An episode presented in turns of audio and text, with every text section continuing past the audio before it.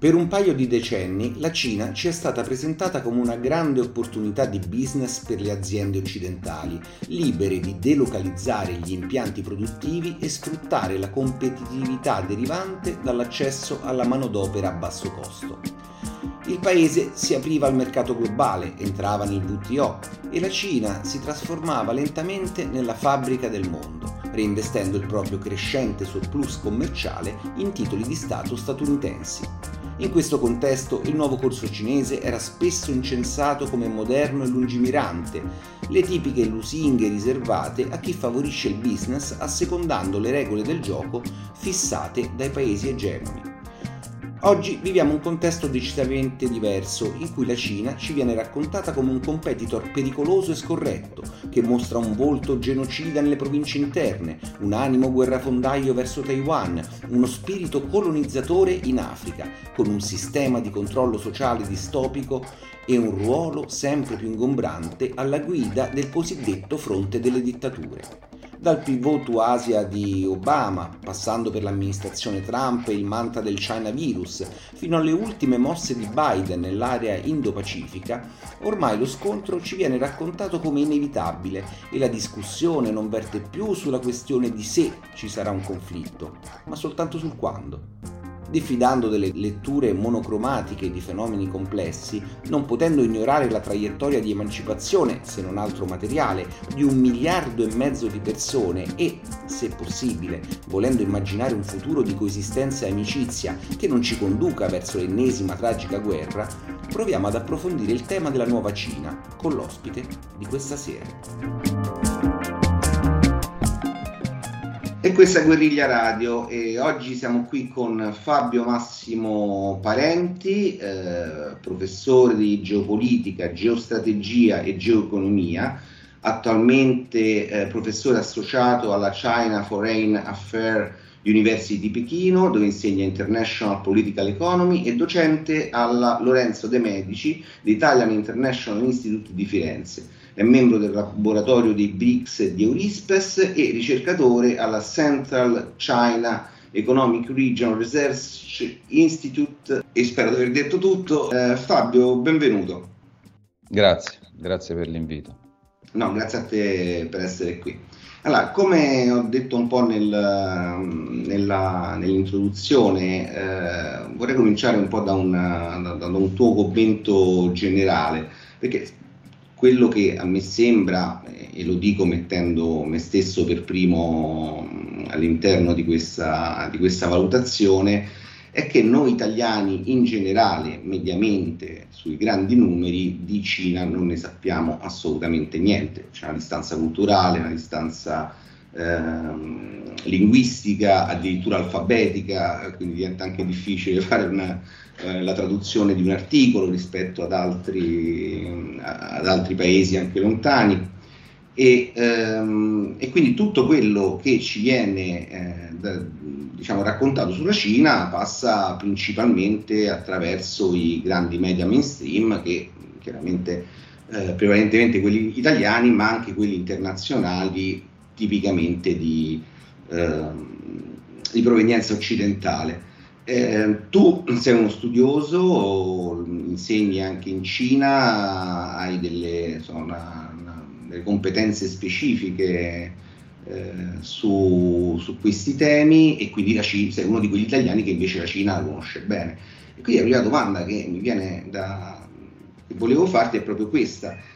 Come ehm, come ci viene raccontata, secondo te, la Cina dal, dall'apparato mediatico occidentale, italiano in particolare? E insomma, se, se ci viene raccontata mh, per quello che è, se, se, abbiamo dei filtri, ci vengono proposti dei filtri, dei stereotipi, dei, dei pregiudizi e anche se eh, è cambiato negli ultimi anni in qualche modo il, il modo in cui ecco, ci è stato proposto questo mondo che comunque percepiamo come, eh, come lontano. Allora, il primo punto da sottolineare è che eh, conoscere la Cina come qualsiasi altro paese bene approfonditamente è, è un lavoro abbastanza complesso perché ehm, gli stessi cittadini italiani spesso non hanno una buona conoscenza e contezza della propria storia e questo eh, è un problema eh, generale di educazione, istruzione e quant'altro. A maggior ragione sulla Cina, essendo un paese eh, molto grande, con una storia eh, lunghissima, una delle più antiche civiltà eh, della storia dell'umanità, eh, conoscerla approfonditamente è molto difficile, tanto più che la Cina ha affrontato negli ultimi 70 anni, nell'ultimo secolo in particolar modo, dei cambiamenti straordinari.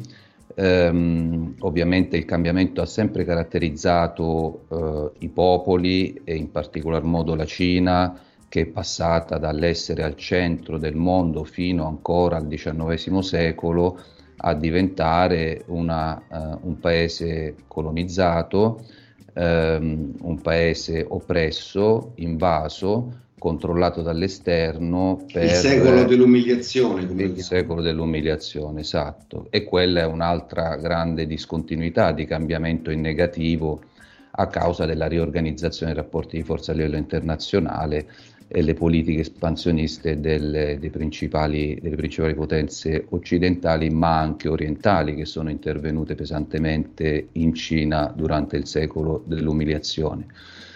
Eh, ci detto, oggi la Cina ritorna al centro del mondo e la nostra visione eh, in realtà è un po' eh, un bel po' schizofrenica, perché noi per esempio in Italia, ma anche in Francia eh, e in altri paesi europei abbiamo una tradizione eh, di scambi culturali con la Cina molto lunga, ehm, che risale addirittura all'antichità.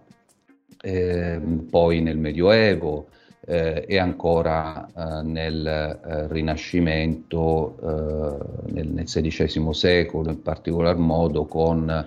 le missioni dei Gesuiti e non solo, che hanno come dire, potuto svolgere un ruolo diciamo di, di, di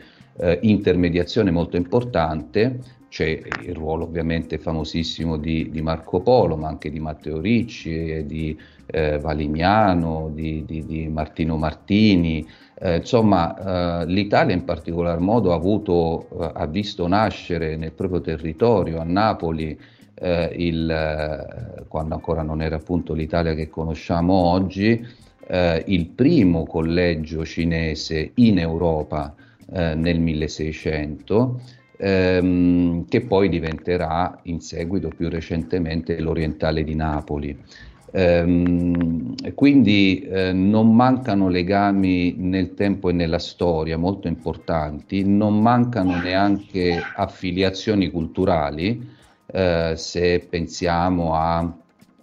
come dire, la profondità culturale di eh, spazi di civiltà che, eh, così come l'Italia lo è la Cina, eh, e c'è, c'è stato spesso un grande riconoscimento reciproco da questo punto di vista. Più recentemente si sono ritrovati anche dei rapporti commerciali molto importanti eh, che potrebbero prospettare una crescita diciamo quasi senza limiti al momento eh, data la, la, l'ascesa cinese e la, le sue nuove potenzialità che vanno su una traiettoria di continuo sviluppo, benché con eh, dei livelli di disuguaglianza o meglio di ritmi di sviluppo differenziati eh, di cui la leadership eh, eh, del paese e il popolo cinese è pienamente consapevole e su cui continuano a lavorare proprio per ehm, far sì che lo sviluppo del paese sia più armonico possibile e sia più, eh, sempre più vicino a quegli ideali socialisti che ispirano la più recente esperienza eh, cinese.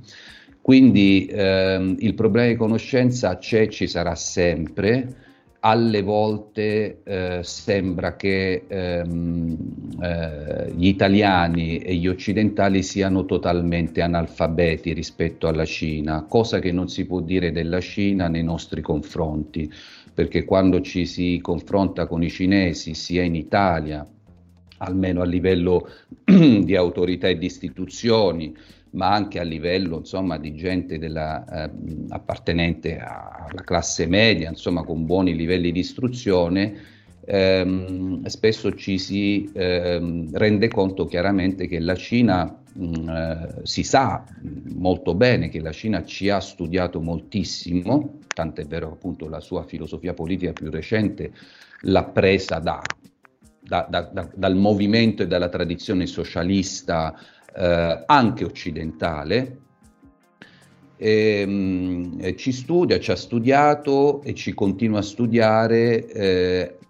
in primis per queste affiliazioni culturali di cui parlavo eh, il nostro, eh, come dire, eh, rifiuto di voler conoscere meglio la Cina, o meglio i nostri limiti nel conoscere la Cina al di là de- de- delle tecnicalità, cioè delle barriere linguistiche, che sono importanti senz'altro, ma sappiamo insomma che da molto tempo ormai con il Pinin anche è possibile, come dire, avere un livello intermedio di eh, ridurre un po' l'ostacolo di base dei, eh, dei caratteri. Ehm, ma al di là di tutto questo, ecco, eh, manca uno sforzo a voler ritrovare innanzitutto anche la nostra cultura e la nostra profondità di paese eh, centrato e cresciuto su un terreno di lunga civiltà. Ehm, e a maggior ragione c'è una chiusura purtroppo anche verso la Cina e verso anche tante altre realtà, mi riferisco per esempio al mondo, all'enorme universo del mondo islamico.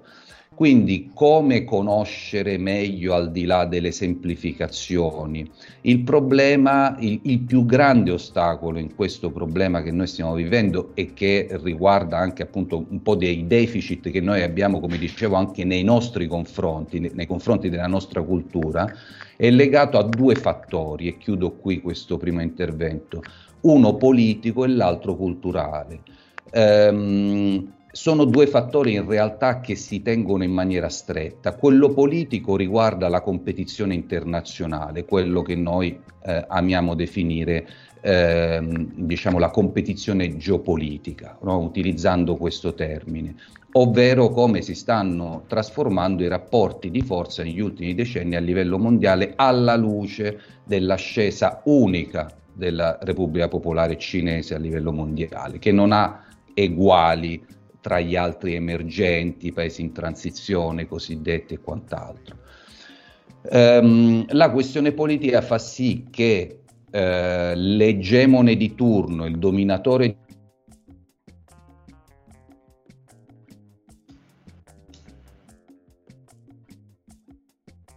un'azione eh, manipolatoria nei confronti dell'opinione pubblica al fine di screditare il più possibile un'eventuale emersione di un consenso cinese che in realtà ormai è già ben consolidato nel mondo fuori dall'Occidente, dalla bolla occidentale, ma che stava, come dire, si stava facendo strada anche in Occidente fino al 2018-2019 sulla base di elementi molto concreti, appunto di scambi culturali e scambi commerciali, non sulla base di alleanze militari. E questo è l'elemento della diversità che fa paura al nostro all'egemone di turno, al capo di turno, al dominatore di turno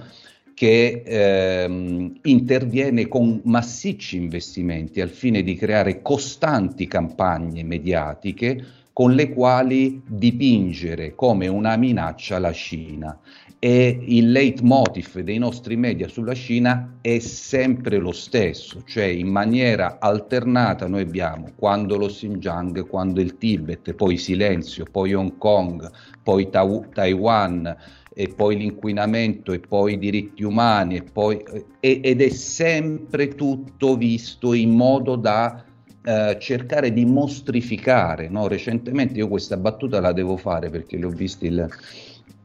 eh, e circolò quasi tutte le persone con cui ho parlato in Italia avevano letto questa notizia, piovono vermi su Pechino, che erano appunto i pollini dei, eh, dei, dei, pioppi, no? c'era stata perché okay. poi c'era stata la tempesta di sabbia e quindi erano caduti in massa no? queste, eh, queste appunto specie di vermi appunto che venivano da, uh, dai pioppi. E, mh, e però vengono sparati questi titoli e vengono fatti circolare. Que- questa è un'estremizzazione, no? è qualcosa a cui anche di primo impatto non, non crede nessuno, no? a cui non crede nessuno, però è per dire a che punto si arrivi, cioè tutto è letto sempre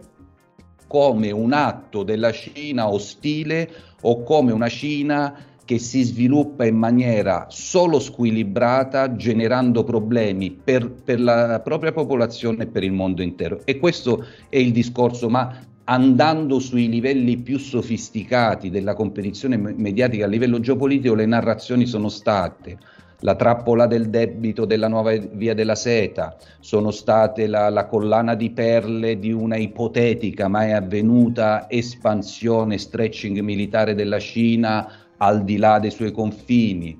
La crisi eh, del mercato immobiliare è stata la crisi del mercato la immobiliare. zero covid dal, dalla quale non si sarebbero mai dovuti riprendere.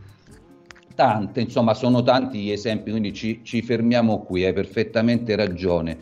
L'elemento culturale, ahimè, non è solo quello che dicevo di deficit comuni a, ai sistemi di istruzione e di apertura mentale dei diversi popoli, ma l'elemento culturale è eh, radicato in una um, uh, cultura che ha sviluppato il razzismo scientifico in Occidente. Il razzismo scientifico occidentale è quello che ci faceva vedere sia i neri che i gialli come merce da scambiare e di cui potersi appropriare, quindi le tratte degli schiavi. Okay? Questo razzismo scientifico è tutt'oggi un elemento che mh, contribuisce ad oliare quella manipolazione politica sullo scontro tra, uh, tra potenze, eh, quindi per interessi di, di, di, consenso a livello internazionale.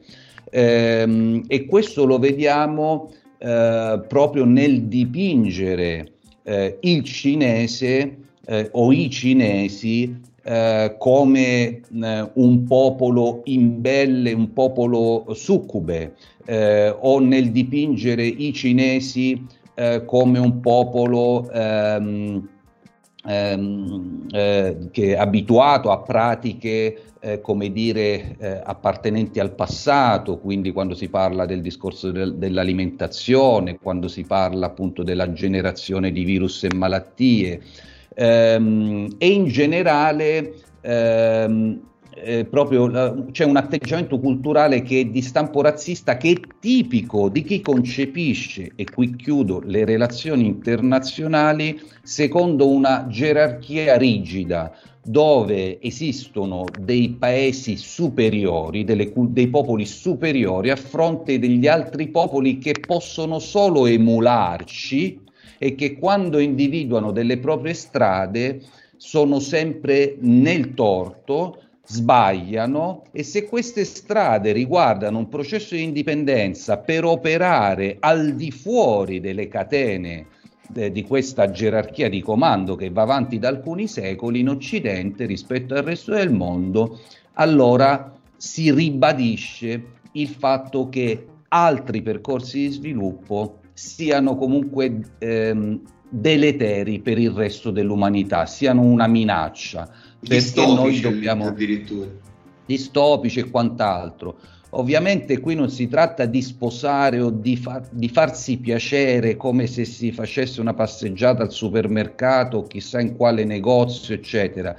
I popoli vanno trattati con rispetto e il rispetto reciproco è l'unico prerequisito, condizione sine qua non se si vuole parlare di coesistenza pacifica, altrimenti possiamo solo vedere un mondo sempre più militarizzato e sempre più atto a fare guerre. Eh, e la Cina è di grande ispirazione proprio perché quando la si conosce nei principi di, di, cultura diplomatica, nell'azione di politica estera e nelle sue grandi ambizioni e sogni, perché sì, bisogna dirlo, anche i cinesi hanno dei sogni e hanno delle ambizioni che non sono necessariamente ambizioni di potenza, ma sono ambizioni di migliorare le proprie condizioni di vita, così come 7 miliardi di persone chiedono oggi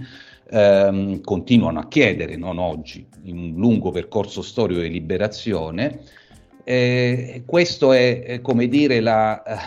eh, la, la, la, mia sintesi, anche l'interesse che mi ha portato sempre più in Cina, che sono vent'anni che ho iniziato a studiare sulla carta della Cina e poi alla fine sono eh, caduto dentro la trappola cinese, diciamo così. Sono arrivato ne, ne, nel paese da, da, da, un po' di anni, eccetera. Quindi Ecco, questa è la mia sintesi, non troppo sintetica, ma spero di aver fornito alcuni elementi chiave. Assolutamente. Guarda, hai citato il periodo fino al 2018-2019 in cui ehm, comunque, soprattutto a livello europeo, ehm, c'erano dei canali, alcuni dei quali nuovi, di dialogo, sia dal punto di vista culturale, come hai detto, ma molto concretamente da ambo le parti di tipo commerciale ed economico che per carità ci sono anche, anche adesso, ma fino al 2019 c'era questa possibilità di ehm, sviluppare delle progettualità comuni, no? E il simbolo di queste progettualità, eh, che oggi ci, ci, viene presentato in modo ambivalente, ma sempre di più eh, attualmente come un'operazione di soft power, un'operazione ehm, diciamo, vabbè, quando no, in alcuni neocoloniale perché mi compro il porto in Sri Lanka, eccetera, eccetera, e, um, è come un'operazione di eh, in qualche modo eh, infiltraggio uh, di, di, di, della potenza cinese all'interno del giardino europeo, per utilizzare in qualche modo la, la um, la metafora appunto su, suprematista bianca, per tornare a quello che dicevi prima, di, di Borrell. E, e, e, diciamo il progetto più simbolico è quello delle vie della seta, no? che poi magari ne parliamo dopo, si è interrotto comunque abbastanza bruscamente, eh, abbastanza bruscamente rallentato negli ultimi due anni col Covid, con la guerra eh, in Ucraina, per quanto riguarda la parte occidentale però insomma, a mia memoria non è che ce l'hanno sempre a noi italiani, eh, diciamo i nostri media, non è che ce l'hanno poi spiegato così bene, quindi vogliamo dire un po' che cosa sono le vie della seta, eh, diciamo qual è lo, di che investimenti stiamo parlando, sia come volumi che come tipo di, di investimenti, che futuro possono avere eventualmente anche senza l'Europa, se questa sarà se questa divisione in blocchi sempre più marcata, sempre più conflittuale, dovesse purtroppo procedere nei prossimi anni? Allora, la, eh, le vie della seta sono un progetto ufficialmente lanciato nel 2013 ehm, ma che già aveva avuto delle, eh, dire, degli esperimenti pilota, eh, la prima ferrovia eh, tra, tra, Cina e Europa con terminale a Duisburg, cioè i primi carichi commerciali via terra eh, dopo alcuni interventi infrastrutturali eh, la, mm, il porto del Pireo eh, ed altri accordi che poi hanno eh, visto la luce concretamente, altri accordi di investimento eh, all'interno, dopo il lancio ufficiale della Via della Seta. Quindi la Via della Seta innanzitutto ha una storia precedente. Eh, perché ah, lasciamo perdere l'ispirazione e, e il, eh, l'idea eh, eh, mo- molto bella del legame con le vie della seta dell'antichità, quindi di duemila anni fa, che si sono sviluppate nei secoli per collegare a livello di interessi di commerci, ma anche culturali, appunto, eh, il continente eurasiatico. Eh, quindi ha questa ispirazione storica che già ci dice qualcosa, appunto, cioè non, uh, ci dice qualcosa della civiltà cinese che deve sempre essere anche le autorità attuali ehm, eh, radicato ogni politica nella storia. Allora, a parte eh, l'evocazione storica appunto dell'antica via della seta, questo progetto, come tutti i progetti cinesi, si basa su eh, degli esperimenti, dei tentativi di eh, dire, perseguire i propri interessi a livello internazionale. Um, e, e, gli interessi cinesi a livello internazionale devono essere perseguiti attraverso processi di stabilizzazione e eh, secondo il principio del mutuo vantaggio, um, uno dei principi cardine. Un altro principio cardine è quello del mutuo rispetto, come dicevo in precedenza, che riguarda la necessità di eh, creare delle condizioni win-win. Quindi questo è un altro elemento che si evince dalla Via della Seta, il progetto delle Vie della Seta, eh, di grande diversità rispetto al modello occidentale che invece ha spesso e quasi sempre agito secondo un approccio a somma zero.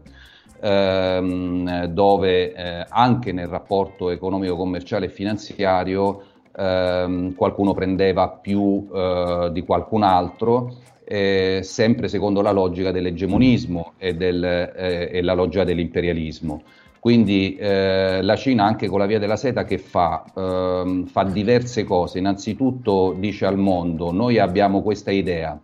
eh, che coincide con la nostra più grande ambizione. Eh, qual è la nostra più grande ambizione? La nostra più grande ambizione è costruire una comunità umana dal futuro condiviso. Come si fa a realizzare una cosa così importante? Non la possiamo fare da soli. Noi abbiamo questa idea che ha funzionato molto bene a casa, che vuol dire concentrarsi sull'economia reale, creare connettività, perché la connettività crea mercati in termini materiali, eh, la creazione di mercati crea sviluppo e benessere diffuso potenzialmente, ovviamente va sempre gestito, coordinato, indirizzato. La stessa logica utilizzata per il cosiddetto miracolo cinese a casa, ehm, così come dal rapporto della Banca Mondiale, l'hanno applicata nei, nel loro primo processo di proiezione internazionale significativo, dopo aver riconquistato una centralità, una dignità, eh, uno sviluppo interno e quindi la necessità anche di andare a cercare più risorse, eh, la necessità di costruire nuovi mercati, eh, per garantire sostegno ai processi di internazionalizzazione delle nuove eh, innumerevoli imprese, non solo le imprese grandi, quelle che costruiscono infrastrutture, quelle che eh, lavorano nel mercato energetico, eccetera, ma anche le, le, le imprese piccole e le imprese medie, che non solo a casa, ma anche attraverso il processo di sviluppo tecnologico interno eh, e aumentando il valore delle proprie produzioni hanno trovato utile dei margini di, di business e di profitto andando all'estero. Ehm, e quindi il loro processo di industrializzazione va a servire, a fornire, a rappresentare un'altra fonte alternativa di, tec- alternativa di tecnologie, non solo quindi solo pochi paesi occidentali, ma anche la Cina ha iniziato a giocare eh, questo ruolo. Quindi la via della seta è importante incardinarla in questo, non, in, non assolutamente in termini di minaccia, perché non abbiamo esempi chiari eh, di ehm, operazioni, eh, come dire, ehm, predatorie. Ovviamente eh, esistono eh, soggetti cinesi che nell'operare in maniera autonoma eh, possono esercitare, eh, come dire, eseguire delle operazioni anche predatorie eh, e, e, anche attraverso la Cina eh, esistono processi di proiezione di carattere criminale, eh, ma non è un unicum de, de, de, della Cina. Eh, il, le istituzioni cercano di realizzare questo progetto nella maniera più eh, dire, conveniente possibile e nella maniera più eh, dire, eh, consona possibile. Eh, e perché ehm, eh, ci riferivamo al grande valore, alla grande ambizione della costruzione di una comunità umana del futuro condiviso? Perché questa cosa va intesa nella sua profondità? Perché a, diver- a differenza della somma zero, il win-win, l'approccio win-win, fa sì che la Cina veda il suo modo di stare all'estero come una modalità attraverso cui rafforzare la stabilità del proprio paese, non solo in termini di interessi materiali, ma in termini di equilibrio e di stabilità, cioè ehm, creare più sviluppo attraverso anche l'azione cinese, ma che richiede la cooperazione anche de- di altri paesi, fa sì che la Cina possa mettere in sicurezza, in sicurezza se stessa, siccome rappresenta il 18-19% della popolazione mondiale e ha eh, paura, la paura storica di una nuova fase eh, di destabilizzazione, eh, che ovviamente con una massa di questo tipo è, è, una tragedia esponenziale. Qualsiasi cosa avviene in Cina avviene in maniera esponenziale rispetto alle nostre esperienze. Da qui possiamo capire, faccio un salto uh, pindarico, perché dopo una settimana di proteste contro la politica di Covid-0 che coinvolgeva ancora poche persone, il governo ha fatto un'inversione a U ed è passato dal Covid-0 al Covid per tutti. Perché lì le, le, quando i cinesi si arrabbiano fanno una massa critica tale, e lo hanno fatto nella storia, ehm, una massa critica tale da essere in grado di sovvertire l'ordine costituito e quindi di far saltare la legittimazione dell'autorità attuale. Siccome quella è la prima preoccupazione democratica della leadership cinese, interviene spesso in maniera repentina, con una reattività, su questo io ne ho scritto nel Socialismo Prospero, ne ho scritto anche da altre parti, ma ormai da, da, da, da 15 anni almeno, abbiamo avuto migliaia di proteste in Cina sull'inquinamento eh, per eh, i, di, mh, eh, i, certificati di residenza, per, per tantissime questioni.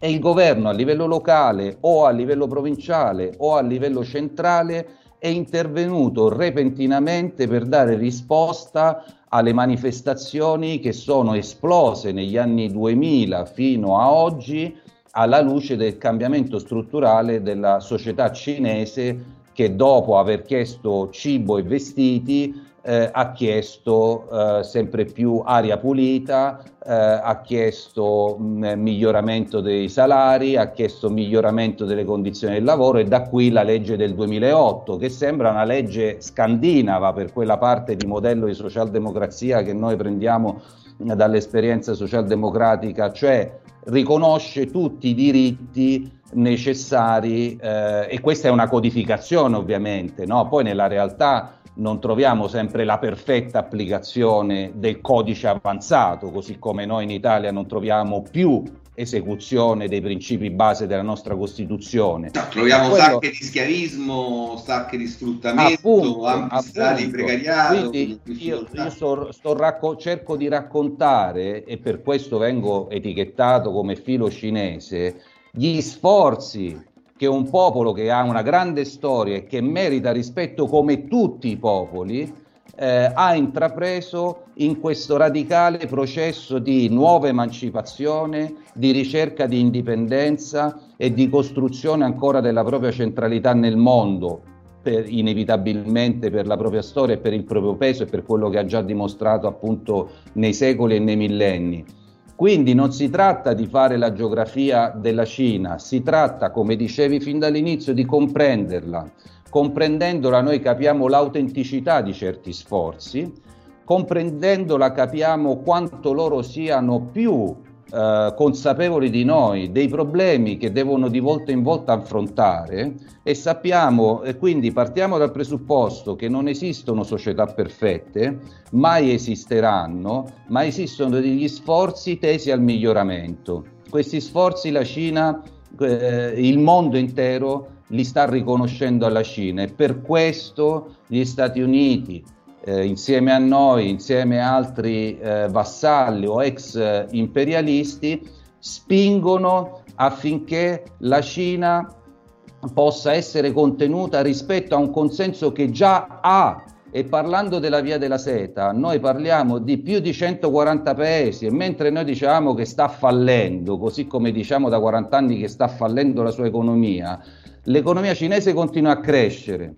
eh, i paesi che aderiscono alla seta continuano a crescere anche negli anni del Covid. Eh, abbiamo superato il trilione di dollari di investimenti che si compongono di costruzioni prevalentemente di infrastrutture, poi abbiamo sull'energia e poi via via abbiamo sempre più sull'e-commerce, su altri settori tecnologici, eh, sulla costruzione di zone di libero scambio, di zone economiche speciali in Asia centrale, eccetera. Quindi è, un, è uno sforzo immane, ma attenzione, la Cina non vuole guidare da sé questa, per, per la Cina non, eh, non a caso l'ha chiamata iniziativa, è una proposta al mondo. E quando l'Occidente dice guarda sta fallendo, però riconosce che sa che in realtà sta avendo successo, sta fallendo per l'opinione pubblica, ma in realtà sa che sta avendo successo, allora propone il Global Gateway, l'Europa, il Build Back Better World, cioè emulano la Cina, cioè noi cerchiamo di emulare la Cina, ma lo facciamo con la logica ipercompetitiva di chi vuole creare un'alternativa analoga, quindi riconoscendone di fatto il successo, per scalzarla, quindi a, a, a, il gioco a somma zero, non per integrarla, che è quello che la Cina dice, da quando ha lanciato l'iniziativa, la Cina dice, sulla base della grande ambizione di cui sopra, Chiunque si metta a lavorare in questa direzione che noi abbiamo sperimentato e che non è guidata da un'ideologia politica o l'imposizione di un modello politico agli altri paesi, ma investire nell'economia reale è la chiave per la stabilizzazione dei deficit di sviluppo tra paesi, che crea squilibri, che crea scontri, eccetera, eccetera, e i processi di sfruttamento, perché quando hai il gap puoi approfittare se vuoi operare in quella direzione, ma la Cina opera per la stabilizzazione, l'accordo tra Arabia Saudita e Iran dimostra questo, l'avvicinamento degli Emirati Arabi racconta questo, il tentativo di essere neutrale pur avendo una posizione politica sul conflitto in Ucraina ci racconta questo. Ogni, e la Belt and Road Initiative ci racconta questo in ogni dove. Poi analizzare i singoli progetti è un altro paio di maniche che richiede molto approfondimento perché potrei raccontarvi tante cose sul porto di Ambatota, per esempio, che è stato nell'occhio del ciclone. Ambatota oggi... eh, nel sud dello Sri Lanka, Sri Lanka. Eh, io ci sono stato nel 2003, eh, era poco dopo il, ehm, il terremoto e lo, lo tsunami e mi ricordo che visitavo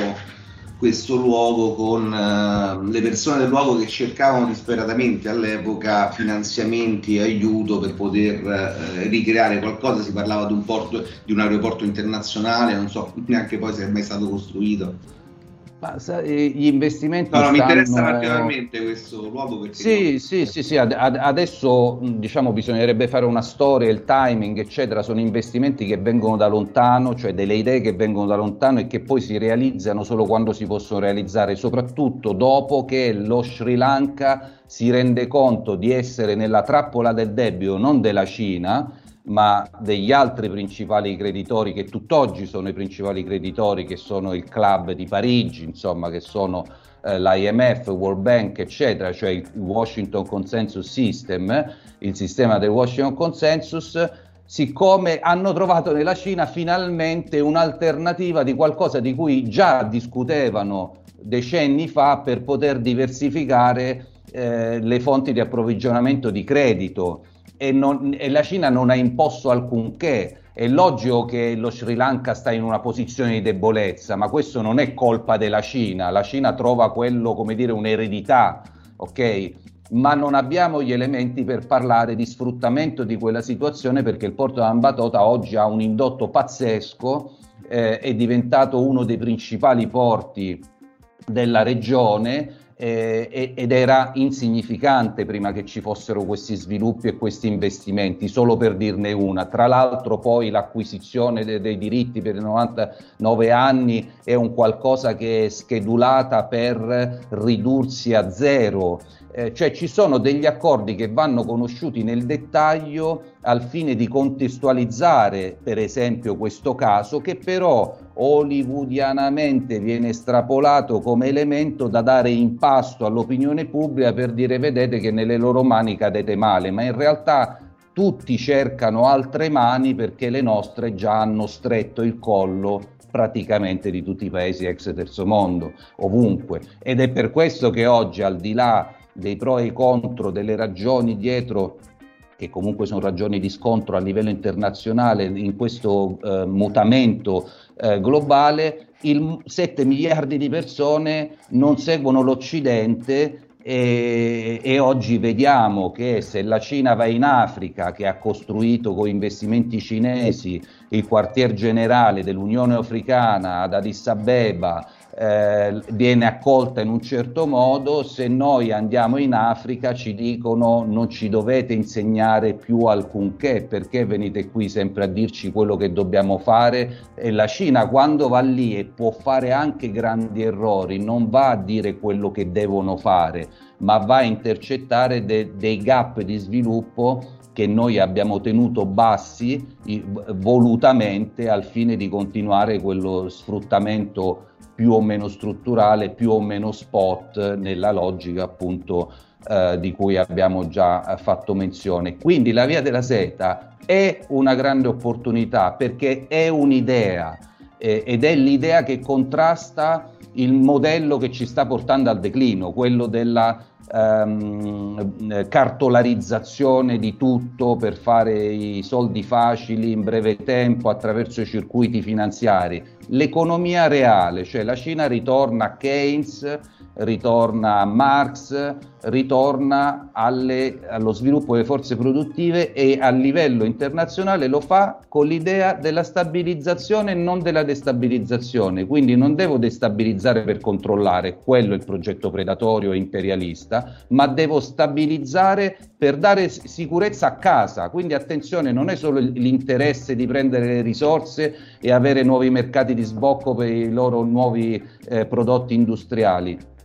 ma è il discorso di creare sicurezza a casa, perché un mondo più stabile per il 20% di un paese che contiene il 20% della popolazione mondiale è un mondo che garantisce a loro eh, prospettive per il futuro. Eh, altrimenti eh, più conflitti ci sono, più questo va a inficiare sulla Cina, che temporaneamente può approfittarsi di certe situazioni, ma non nella logica di acuire scontri e destabilizzazione. Questo noi vediamo e da qui nasce il consenso verso la Cina anche perché subendo eh, il contenimento geopolitico eh, statunitense, e ricordiamo che in geopolitica il contenimento è una misura aggressiva, insomma, no? perché si tratta di soffocare l'avversario emergente, loro hanno bisogno probabilmente di creare quanti più ehm, rapporti economici stabili di lungo periodo e quindi basati su infrastrutture, su investimenti di lungo periodo,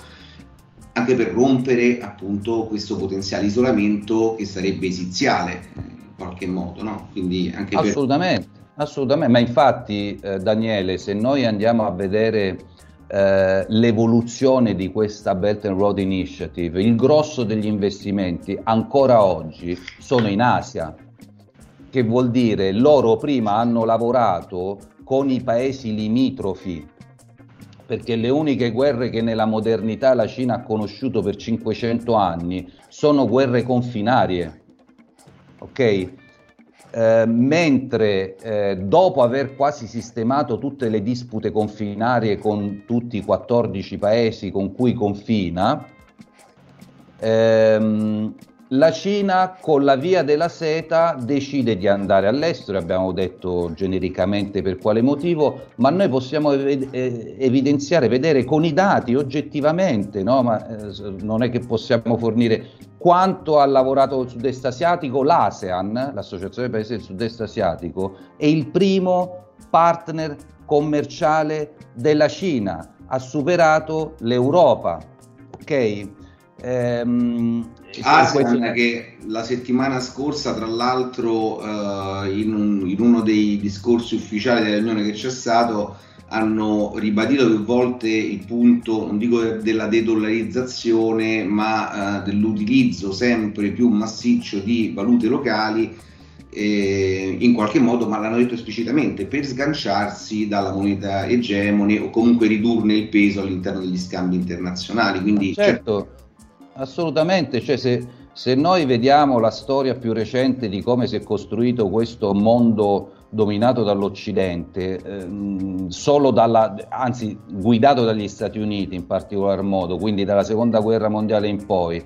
noi abbiamo avuto tutto il mondo che si stava liberando dalla, da, da, dalla colonizzazione o già si era liberato ma stava ancora in condizioni difficili, che criticava con i più grandi economisti anche nei nostri paesi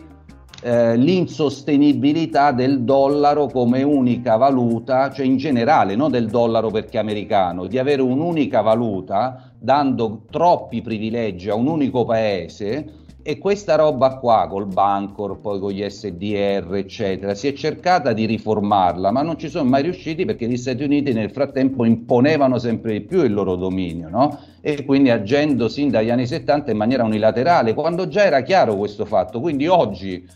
che eh, l'industrializzazione è andata avanti nel resto del mondo e che ci sono tante fonti alternative di credito, di cose, l'uso di valute locali è la logica conseguenza di una seconda fase di liberazione del, del terzo mondo. Eh, e quindi tutti lo dicono apertamente, non è che hanno paura che poi i media criticano che sono anti-americani, perché sono tutti anti-americani nel resto del mondo rispetto a questo progetto egemonico e imperialista perché chi ha conosciuto le bombe, chi ha conosciuto le crisi finanziarie, chi ha conosciuto bombe e crisi finanziarie, chi ha conosciuto bombe, crisi finanziarie e cambi di regime, eccetera, eccetera, eccetera. Chi la fame, chi i campi di tortura, la rete di, di torture messe in piedi, chi la guerra chimica, chi la bomba atomica, Insomma, anche se appunto i giapponesi ancora eh, non, non, riescono a liberarsi da quella eredità e da quella subordinazione dopo aver subito quella, quella, tragedia. Ma anche volendo essere indulgenti eh, con gli Stati Uniti sotto questo punto di vista, e, e sotto per, voglio dire, ehm, reggere eh, con la propria valuta tutti gli scambi internazionali è sicuramente un privilegio, ma in qualche modo è anche una grossa responsabilità, cioè crea dei problemi di governance che poi loro devono gestire. E, insomma, non è un modello quello in cui tutta la responsabilità ricade su di te perché poi ti trovi a gestire un'infinità di eh, problemi conflittuali che, che, poi non ti permettono neanche necessariamente di avere una,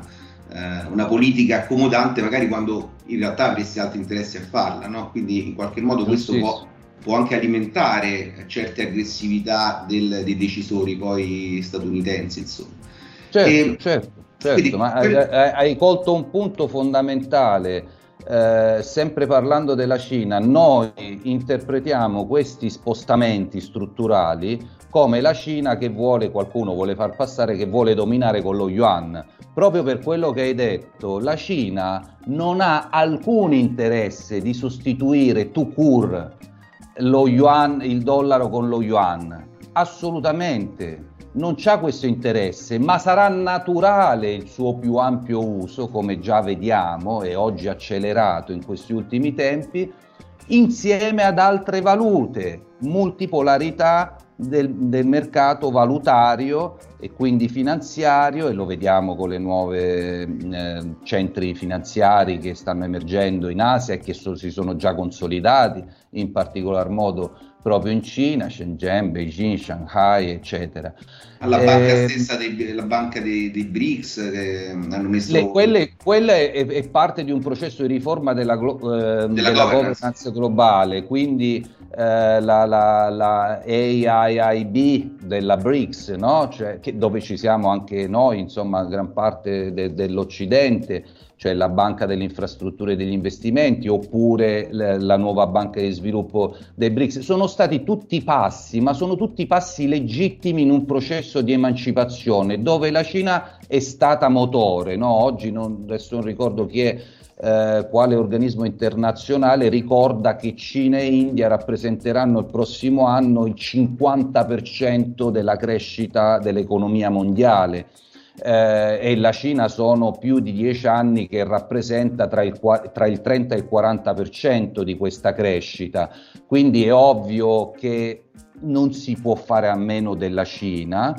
eh, se se ne vuole fare a meno si pagano le conseguenze e magari si cambia il modello di sviluppo nel frattempo se proprio insomma non ci piacciono, ok? Però eh, non si può spingere invece l'accelerazione sulla conflagrazione globale e sullo scontro militare, come dicevi, no? Quindi la Cina anche in questo non ha nessuna fretta nell'internazionalizzare lo yuan, ce l'ha molto di più la Russia oggi in questa situazione particolarmente delicata e ce l'hanno molto di più tutti quei paesi minori che noi dice, gli diciamo di stare attenti alla Cina che hanno bisogno di uscire fuori dalla trappola del dollaro eh, ma cioè è una memoria storica ben radicata, cioè appunto non si parla di anti-americanismo, è qualcosa che era in origine insostenibile e che oggi, mh, eh, come dire, trova delle alternative e quindi si moltiplicheranno. Questo processo è inarrestabile, qualsiasi decoupling. Poi ci può essere la follia di spingere ulteriormente a fare la guerra, oltre che contro la Russia, anche contro la Cina, magari contro l'Iran e contro, comunque si è tentato di destabilizzare tutti questi paesi negli ultimi decenni. E, e, e questa è la, è la logica che emerge. C'è legittimazione popolare c'è eh, una trasformazione strutturale che io racconto sempre è già avvenuta e che la possiamo raccontare nel dettaglio, ma non si può fare con 5 un'ora di intervista alla televisione, eccetera. Richiede di più, ci vogliono più interviste, no? eh, ci vogliono e, e, ci vogliono più punti di vista di chi è stato dentro questa roba, dentro come studioso, no? come studioso eh, indipendente, non pagato dal think tank che è legato al Dipartimento della Difesa, eh, anche se io sto in un'università pubblica cinese, ma ribadisco ci arrivo dopo vent'anni, cioè non è che all'improvviso studiavo, come dire, Goethe e mi sono ritrovato Ti a pagano i cinesi. il geopolitologo perché mi pagano i cinesi, appunto prendo uno stipendio come prenderei, come prenderei in Italia, no? E questa cosa che se studi ad Harvard eh, va benissimo, sei fico, sei, eh, e se studi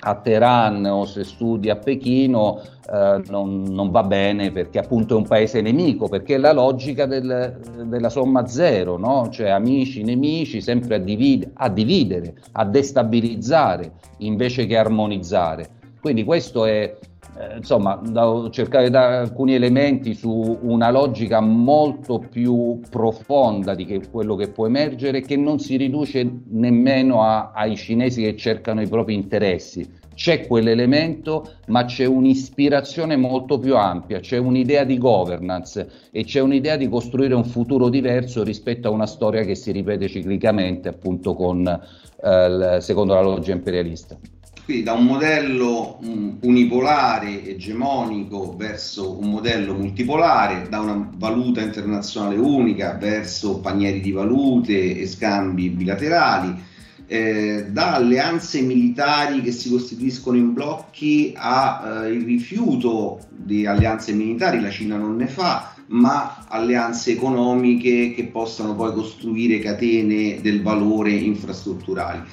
E e soprattutto, come hai detto tu, eh, non tanto l'approccio impositivo eh, asimmetrico, ma un approccio poi con tutti gli errori e le ruberie che ci saranno anche lì e ci sono sicuramente come in tutti i consessi umani, un, un, approccio più simmetrico è appunto la proposta di iniziativa cinese. Come abbiamo detto prima, in realtà diciamo, le, le, orecchie degli europei sono state aperte fino a un certo punto e per esempio per noi italiani forse l'ultimo momento è stato il 2020 quando eh, col governo, primo governo Conte, ma non era iniziata lì la, diciamo, la discussione con, eh, con, i cinesi se, se, non ricordo male, si era fi- firmato questo uh, famoso memorandum of understanding per le, per le vie della, de, della seta. E, ehm, che è successo dopo? E soprattutto è un discorso che è possibile riprendere secondo te politicamente oppure eh, l'accelerazione nella conflittualità diciamo, tra blocco occidentale e il resto del mondo eh, ci, ci, porterà probabilmente ad essere staccati da questo tipo di investimenti, poi creeremo i nostri, insomma gli americani ci proporranno altro, non lo so. Eh, allora, il Memorandum of Understanding è stato firmato nel marzo del 2019, primo governo eh, giallo-verde, eh, prima esperienza di governo giallo-verde che attraverso una serie di personaggi che adesso non sto a citare ehm, capivano benissimo che il futuro dell'Italia e dell'Europa eh, era strettamente correlato all'ascesa cinese. Quindi l'Italia, grazie ad alcuni esperti che entrano in quel governo, eh, vede, ehm, agisce secondo eh, la modalità eh, che è più efficace con la Cina eh, e quindi per recuperare il tempo perduto, perché l'Italia si trovava e si trova ai noi di nuovo in svantaggio rispetto a Germania, Francia e altri paesi minori in ambito europeo che pur non avendo firmato il memorandum of understanding, che comunque uno era stato firmato proprio a livello di Unione Europea nel 2015, proprio in relazione alla via della seta, quindi tante informazioni poi si dimenticano, noi abbiamo una partnership, partnership strategica con la Cina come Unione Europea e, e, e poi seguiamo gli Stati Uniti e spingiamo l'acceleratore sul discorso della rivalità e, e, del rivale strategico, del rivale scusa sistemico. Quindi eh, abbiamo questa grande schizofrenia perché capiamo dove va il mondo e poi non lo capiamo, o meglio ci facciamo mettere la camicia di forza da, eh, dagli Stati Uniti in primis e, e, pochi altri amici con le loro infiltrazioni in Europa che sono infiltrazioni pluridecennali che, che, che non hanno ehm, comparazione con la capacità di influenza da parte della Cina a livello culturale, politico, mediatico, di essere presente nei nostri consessi. Quindi anche qui è molto asimmetrica la, la, la, la situazione a sfavore della Cina eh, per un discorso storico. Eh, quel memorandum era la modalità esatta, cioè faccio accordi quadro eh, istituzionali ai massimi livelli tra paesi in modo da operare in maniera sistemica, non con il singolo imprenditore dell'Emilia Romagna che fa il suo business con i cinesi e crea la sua rete, ma come Italia, come paese che poi va a connettere, quindi partendo dall'alto e ad andare a poi organizzare tutti gli accordi per creare canali preferenziali, perché questa è la modalità con cui si opera con un paese eh, statalista, eh, con un paese che ha, eh, pur essendo come dire, un'economia mista, sempre in continua trasformazione nel proprio modello socio-economico, ma che eh, tiene eh, forte, eh, cerca di conservare e di proteggere la centralità dell'indirizzo politico, quindi dello Stato e dell'istituzione nella governance eh, de, interna e internazionale. Quindi esperti del governo giallo-verde avevano portato l'Italia sulla direzione giusta. Gli investimenti già erano aumentati notevolmente perché la Cina da poco stava facendo grossi investimenti non solo in Italia ma in giro per il mondo in maniera più consistente perché la sua strategia di andare all'estero è una strategia molto recente che risale appunto al, eh, a quando iniziano a consentire delle prime tra, eh, transazioni trasfrontaliere in yuan, quindi a far convertire lo yuan gradualmente, prima con progetto pilota, poi tutto il paese, questo avviene nel, nel 2010.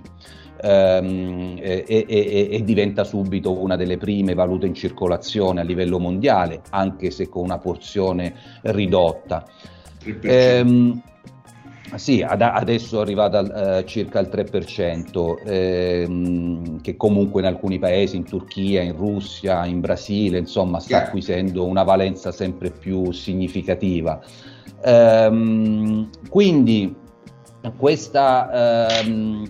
questo passaggio era un passaggio, è stato un passaggio intelligente che è stato soffocato dalla costruzione del governo Draghi. C'è stato prima un governo giallo-rosso ehm, e, e, poi c'è stato Draghi. Eh, il governo giallo-rosso eh, è il risultato delle spinte a bloccare il governo giallo-verde su questi temi che eh, sono stati considerati più importanti da Bruxelles con le sue infiltrazioni statunitensi e da Washington e poi si arriva a mettere al governo eh, un esecutore di alto livello dell'aristocrazia finanziaria, il quale io um, amo dire in questo modo, insomma, mi piace questa, cioè secondo me questa è l'immagine corretta eh, ha preso lo stivale eh, e, e, l'ha spostato eh, in maniera netta e radicale verso, eh, verso l'Atlantico. Ehm, eh, ab- abusando e utilizzando in maniera eccessiva il golden power eh, mettendo tanti progetti sino-italiani nel cassetto senza troppo clamore e quindi eh, annichilendo le potenzialità del Memorandum of Understanding. Quindi questo è stato il processo, si è intervenuto sui, sui governi italiani e il risultato è stato un decoupling sulla via della seta. Eh, non, anche oggi gli investimenti fondament- importantissimi sul eh, Golfo di Taranto eh, con ehm, il grande parco eolico con investimenti cinesi è stato bloccato alla prima fase. Ehm, proprio per espellere, eh, per espellere eh, gli amici cinesi, eh, o meglio per loro i nemici. Quindi ehm, sono state fatte cose molto brutte, interventi radicali eh, che hanno ridotto queste potenzialità. Eh, e quindi abbiamo deciso noi un primo decoupling dalla via della seta, ma le potenzialità rimangono enormi, si possono riaprire le porte eh, e si possono, come per esempio Macron ha fatto, sta facendo in questi giorni in Cina, eh, come anche Sanchez è andato non con il cappello in mano, ma consapevole ehm, dell'importanza di non perdere la Cina come partner eh, economico.